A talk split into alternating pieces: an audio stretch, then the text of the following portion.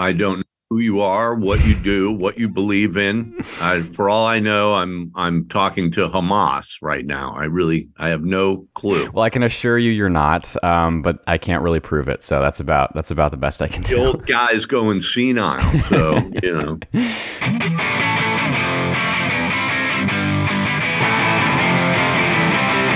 Roxette, they haven't come for you yet.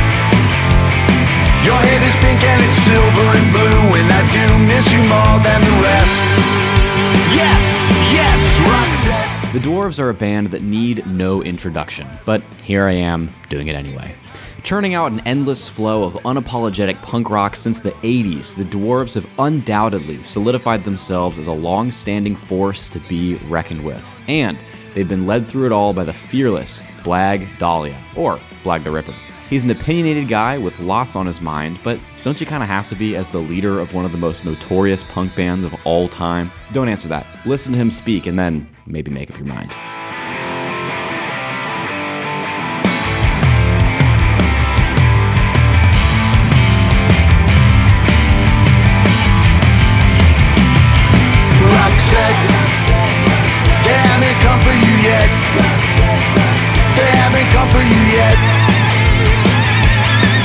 Roxette, they haven't come for you yet. They haven't come for you yet. Roxette. So, first question, you know, the big news aside from uh, the album, obviously, is that you guys are celebrating, I think it's 40 years together as a band, which is huge. Can you imagine? I know. I've spent a huge chunk of my life, almost all of it, in this fucking band. Yeah, and you guys have had like a, a really steady flow of releases since like, you know, the mid 80s. This is maybe a loaded question, but what do you think you can attribute that longevity to? You know, stupidity. I mean, we've been breaking up since 1988 or something. You know, I Yeah. mean, we. It's like I, I, I just refuse to stop. You know, I mean, I think what it comes down to is that I always loved records, and I always liked making a record, and I never really had a commercial way in to doing it. You know, so I Mm. just keep making them because I still love making records. And what's cool is that, you know, we kind of became somewhere along the line, kind of like the Wu Tang clan of punk, you know. Yeah. I kept adding people who wanted to make records with me, and they kept getting better and better and better. And we just got these ridiculous quality people after a while, just great players and producers and you know, it just and and then after a while, it didn't even have to be like a commercial concern anymore. It was just like, oh, this is legendary. I'll do this, you know Yeah. you know, I got guys I went to high school with working on this record and guys that I met last year working on this record. And it's just it's just crazy, you know? Yeah, that's really cool. And so yeah, speaking of of the record, I think I would say after listening to it, compared to a lot of your previous releases, I would say this one does a pretty good job of demonstrating kind of the the wide range of styles that you guys are really capable of. Uh, it's almost like a, a survey of your musical aptitude. Um, so first, what was kind of the thought process behind this, you know, stylistic diversity, assuming it was like intentional? I, you know, this kind of record first came about for us about 20 years ago when Okay. we made The Dwarves Must Die. And that wasn't that popular a record. It's Mm. come to be kind of a cult record, which I'm glad of because to me it was I, I thought it represented like the sum total of my production skills. Like it was carrying everything in. And I had a lot of help, like from Eric Valentine, who's a top 10 producer guy. And Mhm. you know, that was the first record. We'd known Josh Freese for a long time, but that was the first one where he came in and started playing on some stuff. And um it it basically like the idea that I always had was like, what if you had a record that hit all the different sort of hard genres and things changed about once a minute? Mhm. What would happen, you know?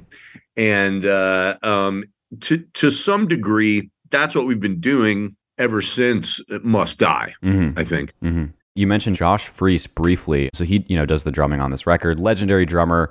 I know, you know, he's worked with a lot of the greats. He's dubbed himself the blue collar freelance drummer to the stars. Um, Blue collar. Okay. I'll have to Yeah, bust that's his what he balls says. on that one. yeah.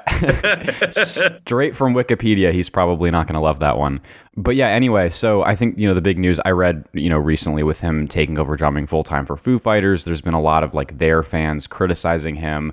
I think that's just a matter of like having to get used to a different drummer. Everyone's got their own style. What were I mean, Taylor was a lovable guy and a great drummer. Yeah. And so anybody who replaces him is going to catch some shit. exactly? Josh Freese is just a cut above everybody that we know.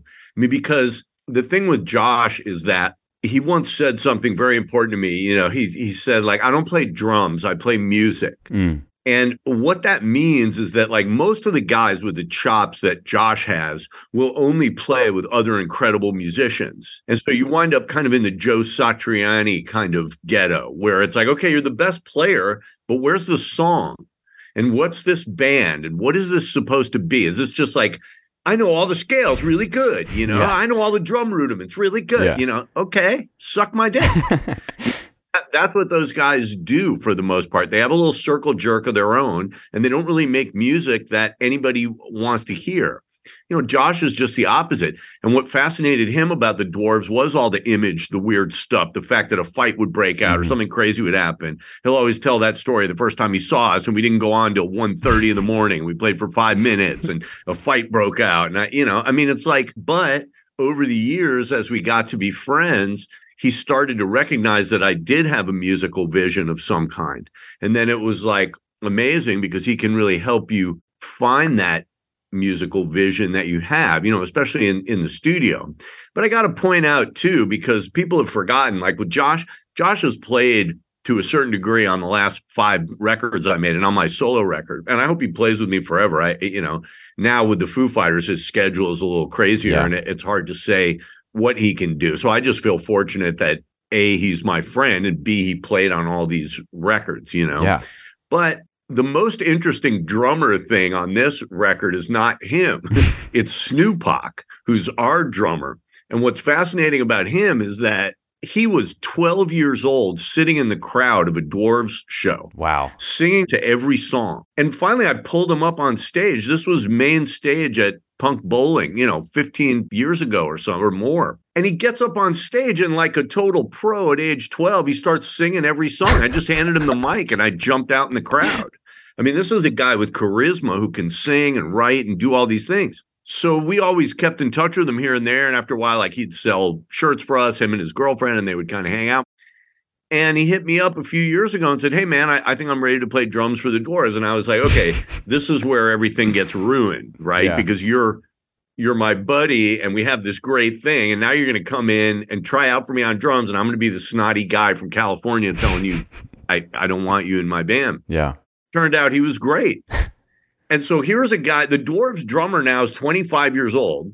The guy can drum like a motherfucker, and he totally added this kind of thrash element that appears at points in the record and in the subsequent record that's going to come out. You know, there, there's going to be like a corollary record to concept album because Oh, cool. we had so much material that we had to release. We're going to have to release like another EP of it. And, you know, he's just killing it all over it.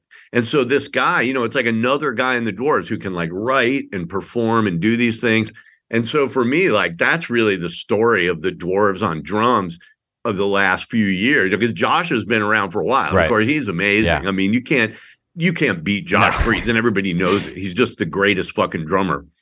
But you know, Snoopak to me is really interesting. And what I'm trying to get him to do now is make one of these groups like the co-defendants with me, where it's like kind of a hip hop thing, and Mm. he's kind of the lead guy because he's like a cute guy in his mid 20s that loves hip hop records and has all the old 90s shit and collects like cassettes that I used to throw away, Yeah. you know.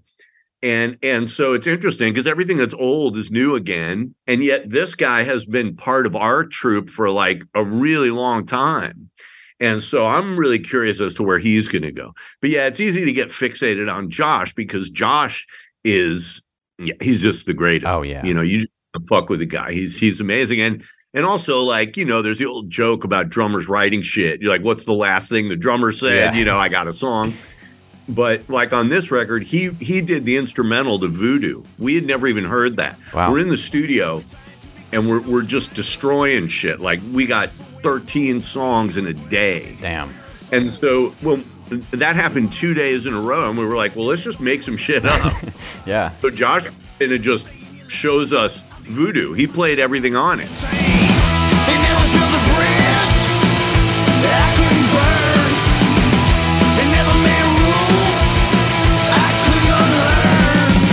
So he plays the drum part, then he plays the bass and the guitar.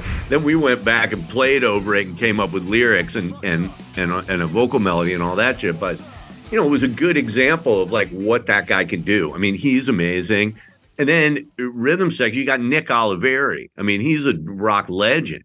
So like not only is he like the heaviest bass player going, but he's a great songwriter and singer. Mm. And he's got such a unique lyrical style. Like I love his lyrics. They just always freak me out. Uh, I'll just hear something that he says and I'm like, fuck, man, this guy's a genius, you know? Yeah. And so that's a whole other side of it. Like Josh loves me for putting him in the room with Nick, and Nick loves me for putting him in the room with Josh. And those guys together, it's just like lightning in a bottle, you know. And then my longtime guitar player, the Fresh Prince of Darkness, he comes in. Meanwhile, all of these guys are songwriters. So it's just like an embarrassment of riches, man. I just kind of sit there. Like I feel like what I've become now is more like a movie director. Right. I write shit and and then cast it. And then these guys just take it to places I never imagined that it was going to go. Yeah. You know. So I just feel super lucky to be playing with these guys. And you asked, you know, why what do you attribute the longevity? yeah. You know, I knew Saltpeter, our original bass player, in high school. And he's always been a great songwriter and always been a great lyricist and could always do everything. And he bailed on the band in like 92. Mm. But we're like the Wu Tang, you can't leave, you know? So he's back on this record singing, writing songs. I mean, it's just like, uh, you know, I just feel good that like you see other bands and they kind of fall apart and everybody's fighting or they're enemies. And this band, you know, there's definitely been some people that left and got pissed off and don't Sure. like me or whatever. But for the most part, it's like this is a bunch of great dudes that love doing this, you know, which is kind of rare when you get to our age, you know. Yeah. So I just feel lucky, man. I feel lucky. And the fact that I could still make a record and that it would be this high quality Mm. You know, because I see comments online and people just go, no bands make totally listenable throughout records except the Dwarves, and no old bands still make cool records except the Dwarves. And I'm like, fuck yeah, you're right. you know, Yeah. and I don't mind bragging about it because there's still no promotion, there's still no money behind it, there's still no management, there's no fucking booking agent even at the moment. I mean, so it's just like still this weird punk rock thing that isn't supposed to exist that has no economic reason to exist and yet there it is you know Yeah. i mean so anyway a pretty long answer but i i would say that's kind of the story is in the guys in the group I think that's awesome. And just speaking of like what you what you just finished with there, I think here's a quote. It was back in uh, in 2009 actually. Time Off magazine, which I don't even think exists anymore, described the band as one of the last true bastions of punk rock ideology in the contemporary musical age. And that was, you know, 14, 15 years ago.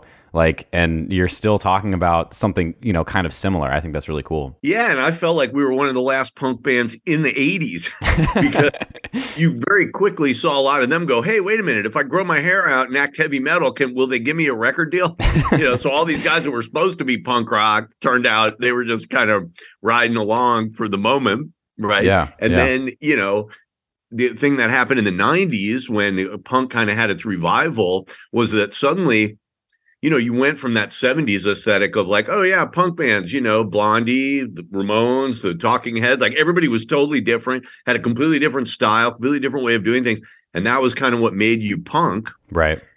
to this like okay everybody has to sound like bad religion part 8 or NOFX part 25 and it's like i know all those bands they all strive to sound original and have, sound their own way and so when all these people come along just trying to be them you know and that's kind of what punk is now to me you know Mhm. the thing that I see that's encouraging is young people at shows, young people making their own band, young people ignoring the old bands and saying, fuck them. We don't want to be part of that. I don't blame them. Right.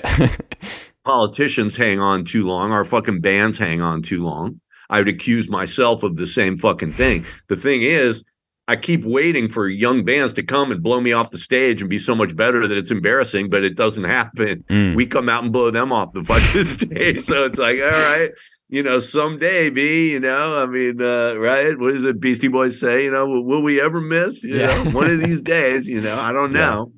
But I always see pockets of it. You see young Mm. bands coming up.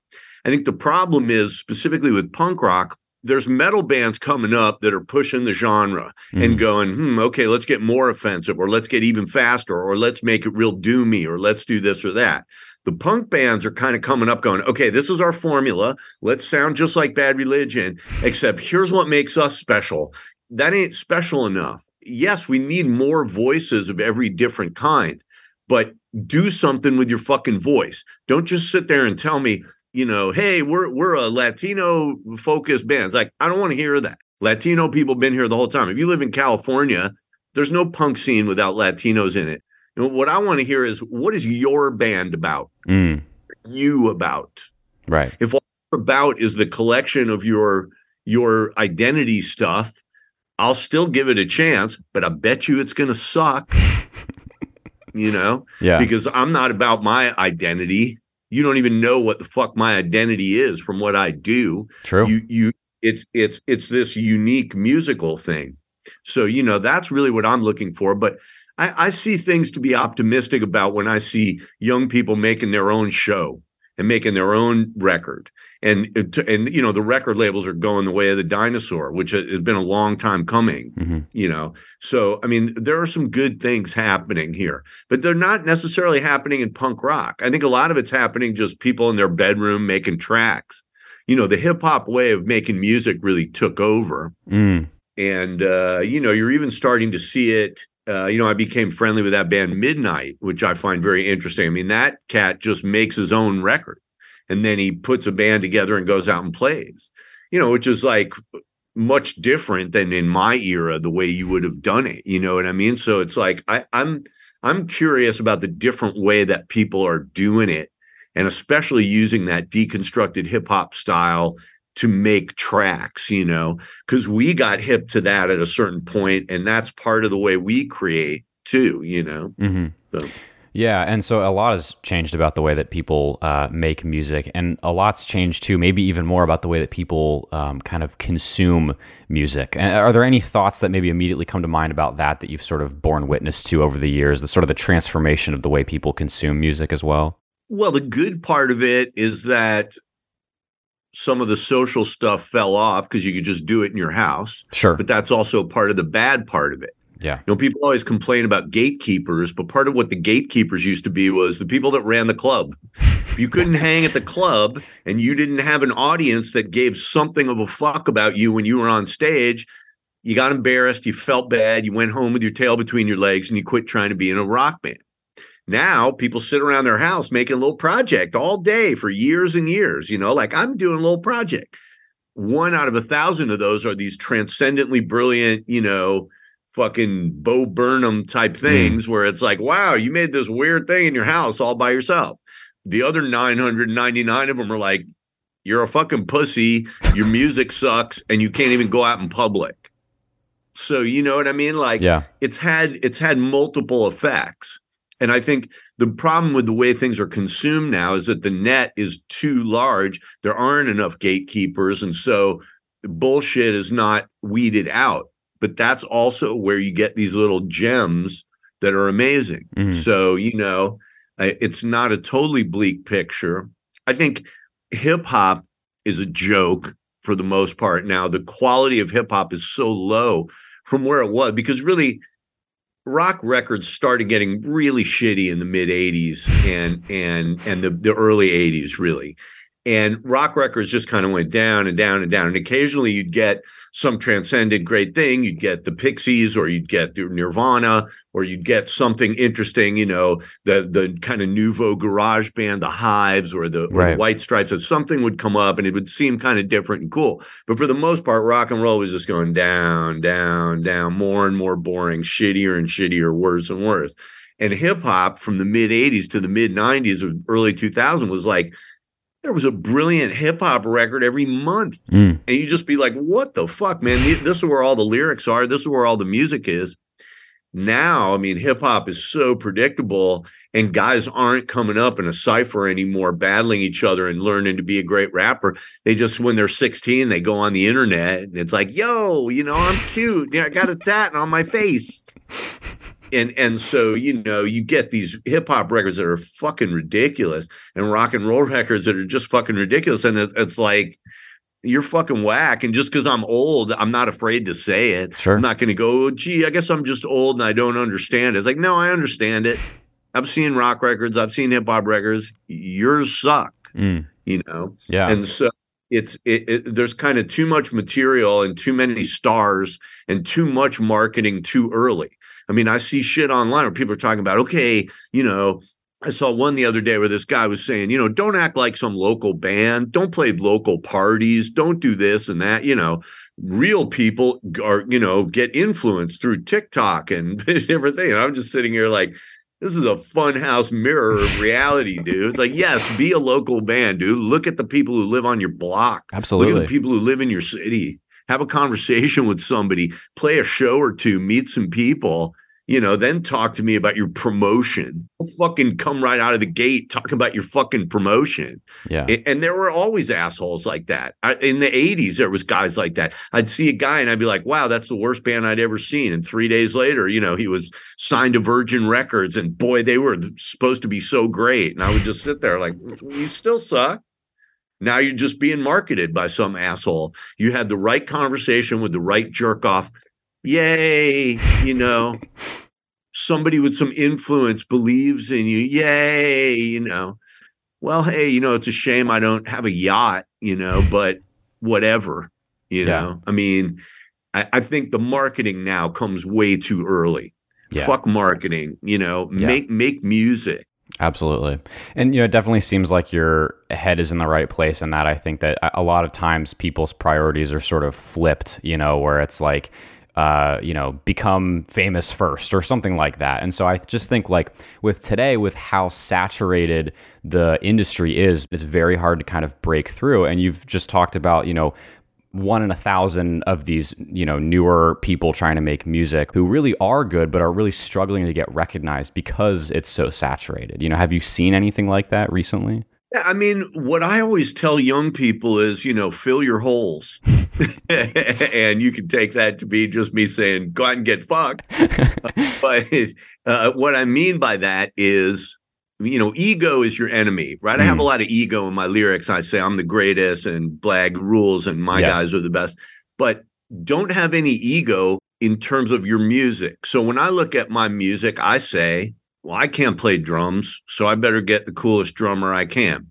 Well, I can't program drums, so I better get the best producer guy to program these drums. Yeah. So if you're good and you make tracks and you're talented and you're that kind of guy that would be playing in the church group or playing in your high school band and you got ability, hmm you probably own a keyboard, you're probably already programming, you probably already can do a basic drum beat and all this kind of stuff. If you're that guy, I would say, for God's sakes, find people who are interesting to make you interesting. Find your posse, find your people who can have a unique singing style or unique rapping style or just a unique, you know, a hype man.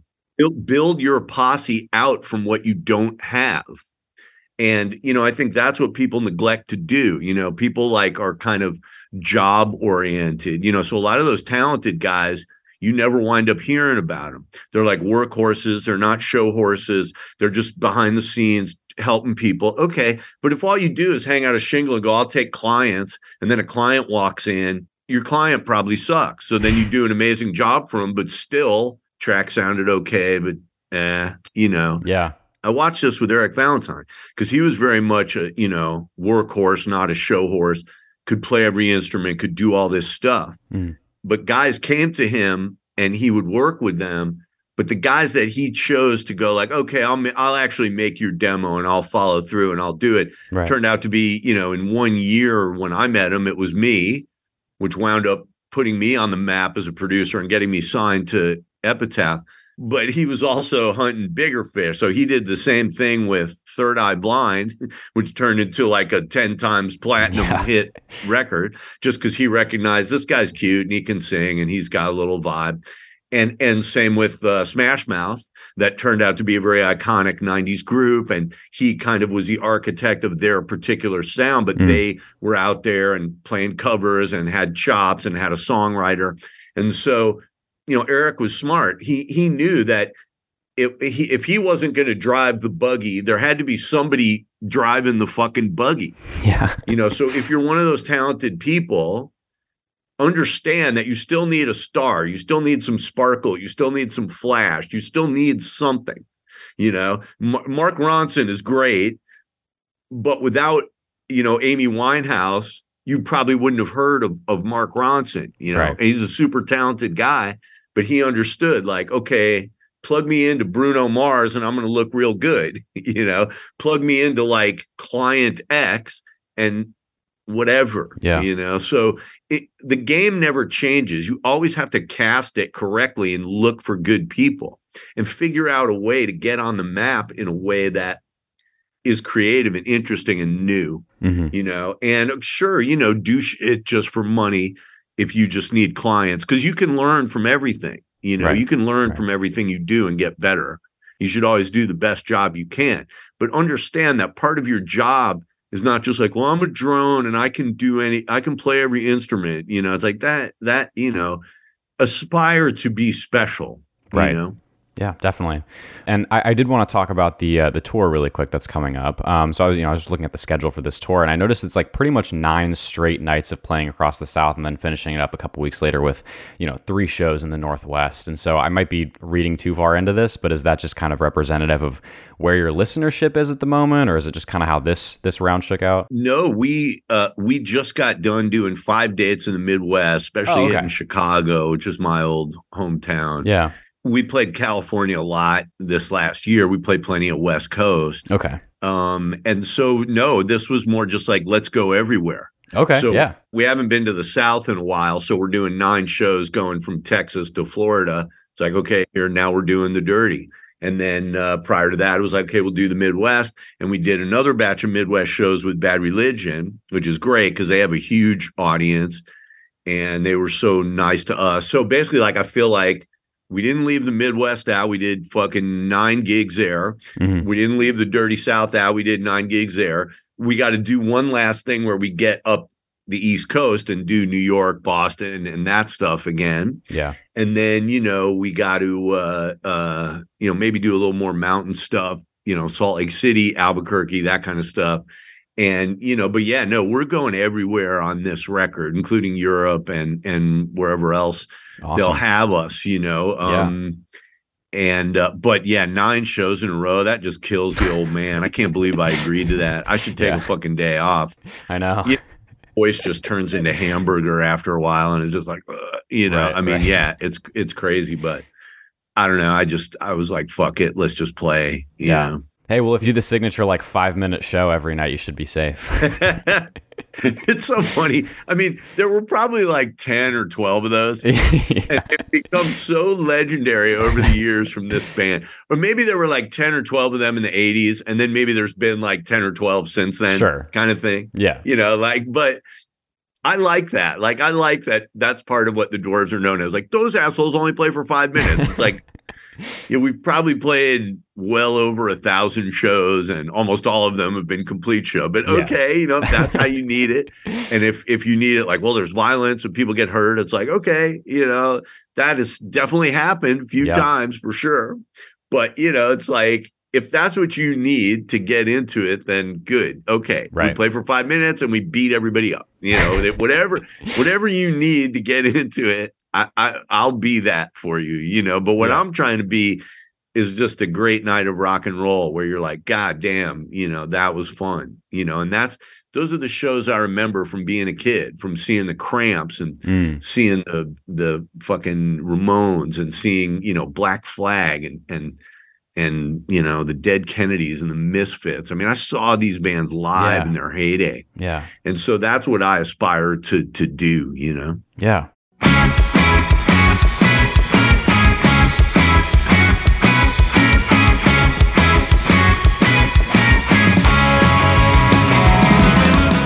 Kind of coming to the end of our time here, but I wanted to ask one last question. As we've kind of already covered, you know, the Dwarves have been around for a long time and really show no signs of slowing down anytime soon. Um, there's this album you just put out, you know, there's the, the quick tour coming up. And then I think you said that sometime soon there's going to be like the follow on EP or album. But after kind of the new year and after that, what's what do you see as next thing for the band? Well, there's a few things. I mean, I I I made a solo record called Introducing Ralph Champagne. Right. And it was kind of the same idea as the Dwarves in terms of hitting all the, you know, the Dwarves hit all the hard genres. And so Ralph Champagne kind of hits all the softer genres of, you know, country and and you know, kind of rockabilly and kind of 60s garage and Mhm. and uh lounge and acoustic and novelty and all those kind of genres. And so I'm really proud of that, you know, that I because I've always been interested in all that stuff. And people would wonder, like, when are you going to do something that kind of shows what you're into? And so I'm very proud of of that. So there's another Ralph Champagne record that's in the works now that I'm Cool. that I'm working on, and it's coming out to be really interesting too. For the Dwarves, there's two really interesting things that are going to come out next year. So one of them is, yeah, there's another like seven tracks from from concept album that never came out and a couple remixes of concept things that are different. So we're going to put that out as an EP, Awesome. um, tentatively called "The Dwarves Keep It Real." Nice. Um, but the other interesting thing is we went back and mixed the recording that we did right before we did Blood, Guts, and Pussy. We went into the studio with Jack Endino and we tried to just play live. So Jack Endino was the guy that engineered uh, Blood, Guts, and Pussy up in Seattle, and he was one of kind of the original grunge guys. yeah. And so we kind of did an experiment when we first met him. Basically, they wanted us to do two songs for the Sub Pop Singles Club. And so we did 14 songs. and, the, and the way we did them was just we went in the studio and just played live. And so there's this great document of that period, but the part that was released was just those two songs, Fuckhead and and She's Dead. But the rest of it just sat there. So we, you know, now have mixed that Mm. and it's just like a live document of exactly what the Dwarves were like when we made Blood Guts. So then I went back to, to the photographers involved, Charles Peterson, who'd taken the live photo on the back, and Michael Lavine, who'd taken that very iconic Blood Guts photo on the Yeah. front. And I got all the outtakes of all that stuff.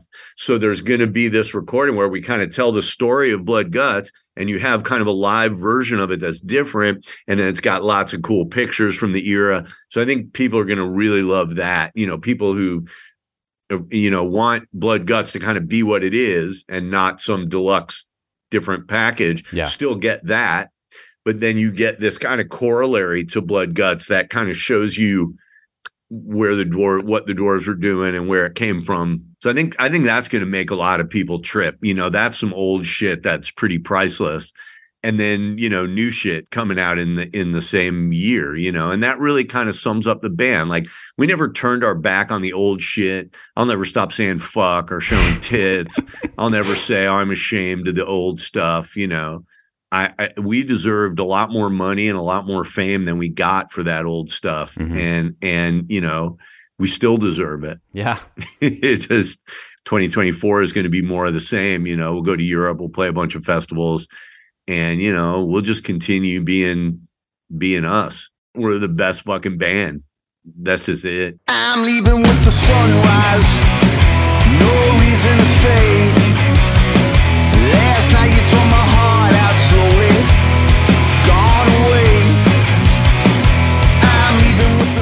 Heard him. The Dwarves are here to stay. Listen to their newest release entitled Concept Album and check them out live before the end of the year if you're anywhere near the Southeast or Pacific Northwest. If you're in Europe, stay tuned for their appearances next year and don't beat yourself up too much if you miss them. Something tells me they'll be back around real soon. Anyway, that's it for this episode. Check out youngsteryear.com for more music related content and follow us on Instagram at youngsteryear so we can keep it coming. See you next time.